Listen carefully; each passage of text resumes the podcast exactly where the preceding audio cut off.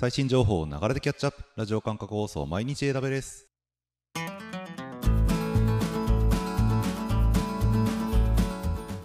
おはようございます。サーバークスの加藤です。12月の16日今日も最新のアップデートを皆様にお届けしていきます。電車に乗りながらご飯を食べながらちょっとしたながら時間で気軽にキャッチアップしていきましょう。放送のフィードバックは YouTube のコメント欄または Twitter のハッシュタグサバワにて投稿お願いします。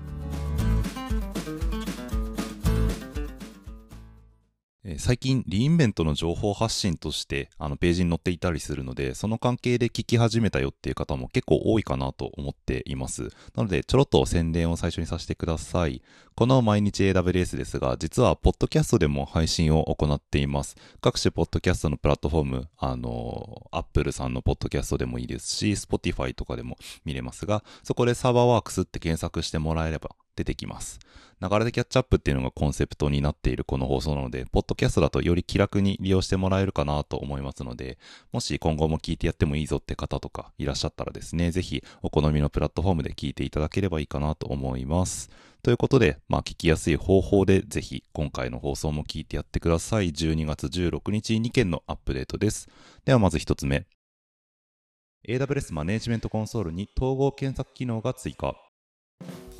はい、最近マネコン開いた人、まあお気づきだとは思いますが、ナビゲーションヘッダーのど真ん中に追加された検索ボックス、あれですね、あのアップデート情報です。マネジメントコンソールに統合検索機能が追加されました。今までマネコンでできた検索っていうと、あのサービスのボタンを押してあげると出てくる、あの目的のサービスを絞ってあげるっていう機能ですね。まあ、フィルターみたいな機能だったんですけれども、今回出た統合検索はサービスだけでなく、機能、あのサービスの機能ですねとかマーケプレの製品とかあとドキュメントとかっていうのを横断的に検索できるようにするものになってます。今までで言うとえ例えばロールを IAM ロールのページ開きたいときって IAM で検索してそのページに飛んででその後ロールってボタンを押すっていう作業が必要でしたが今回出てきた東京検索機能は IAM ロールで検索ができてそうするとロールの画面に直接飛べたりします。まあ、あとは関連するドキュメントとかも一緒に出してくれるっていうことで、まあ、より情報収集とかが簡単にできるかなと。またショートカットキーも用意されてて、Alt と S、えっと、Mac だとオプションと S かな？を使うことで検索バーにアクセスできて、右矢印を押してあげると入力保管の機能がついてたりとか、エンターを押すと一番上に表示されている対象のページに移動できたりとか、まあ、地味に便利な機能が追加されてますね。個人的には Vim の体系に慣れているので、コントロール N とか P とかで保管聞いたらいいなとか思ったんですけど、まあ、そこまでは なかったですね。右矢印押したら追加してくれるっていうくらいです。まあ、とはいえ、ブラウザ上なので Emacs のコマンドはもろもろ使えるので、ショートカットキーと合わせれば、マウスあんまり使わなくてもスピーディーにページ間移動できるようにはなってくるかなと思います。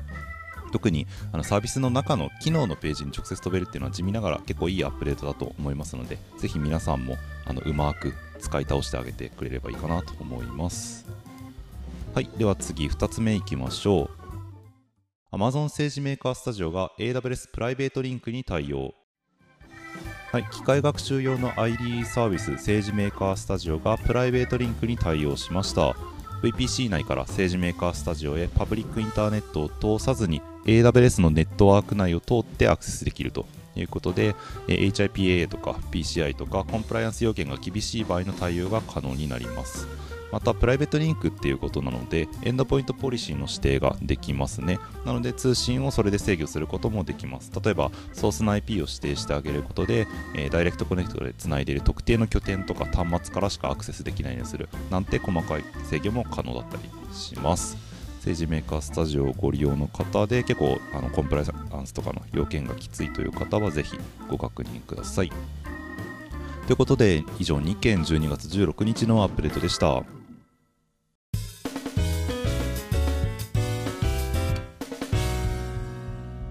はい、今回はアップデートに補足情報を話すような感じのものはなかったですね。まあ、読んだこと、読んだそのままというか、まあ、マネコン便利だなっていうくらいですかね。えっと、なんか見た目上白い惑星がやたら目立つっていうのと検索マークと×マークが微妙にこう上下真ん中になってないっていうのが気になるっていうあの AWS さんこうそういう細かいデザインは若干雑だよななんて思いながら見てましたけど、まあ、機能としては非常に便利ですね素敵だと思いますはいなんかね S3 とか IAM とかもマネコンの画面ちょろちょろ変わってきてて1ヶ月とかマネコン見てないだけでなんだこれってなるっていう悩ましさあったりしますけれども。あと全然関係ないんですが、あのリソースの削除をするときに、デリートって入力してくださいって書いてあるから入力ボックスにデリートって書くのに、全然消せなくて、実際日本語で削除って書かないと消せないみたいなのって、AWS 使ってると、なんか稀によくあると思うんですけど、ちょ皆さん見たことないですか？あれ困るから統一してほしいなってずっと思ってるんですよね。あのリージョンとか言語とかパターンが多分むちゃくちゃ多いと思うので、マネコンの UI って。あの調整大変だとは思うんですけど、ちょっと頑張ってほしいなって思ってますね。てかまあ別に入力文字だったら英語統一でいいんじゃないとか思ってますが、まあ、不満というか普通に困るなっていう話をちょっと皆さんと共有したいななんて思って喋っていました。はい、で今日はリーンイベント2020、12月回の最後のキーノートですね。1月キーノートあるかわかんないですけど、Amazon.com のワーナーがお話をされるということで、リアルタイムのライブの配信はもう終わっていて、この後9時から再放送が流れます。ぜひ皆さん見ておきましょうね。まあ、新サービスの発表というよりはおそらく Amazon.com のアーキテクチャの話とかっていうのが多くなるとは思いますが、まあ、AWS の一番の顧客といえばやっぱり Amazon さんになるとは思いますのでどんな使い方をしているのかとか聞くのは面白いと思います。ぜひ見てください。あと12時から日本語のリキャップも今週もやるはずなので AWS オンエアのページ開いてそちらもお忘れなく見ていただければと思います。あと3日間ですね。リインベント楽しみましょうということで今日の放送は終わりにしましょう。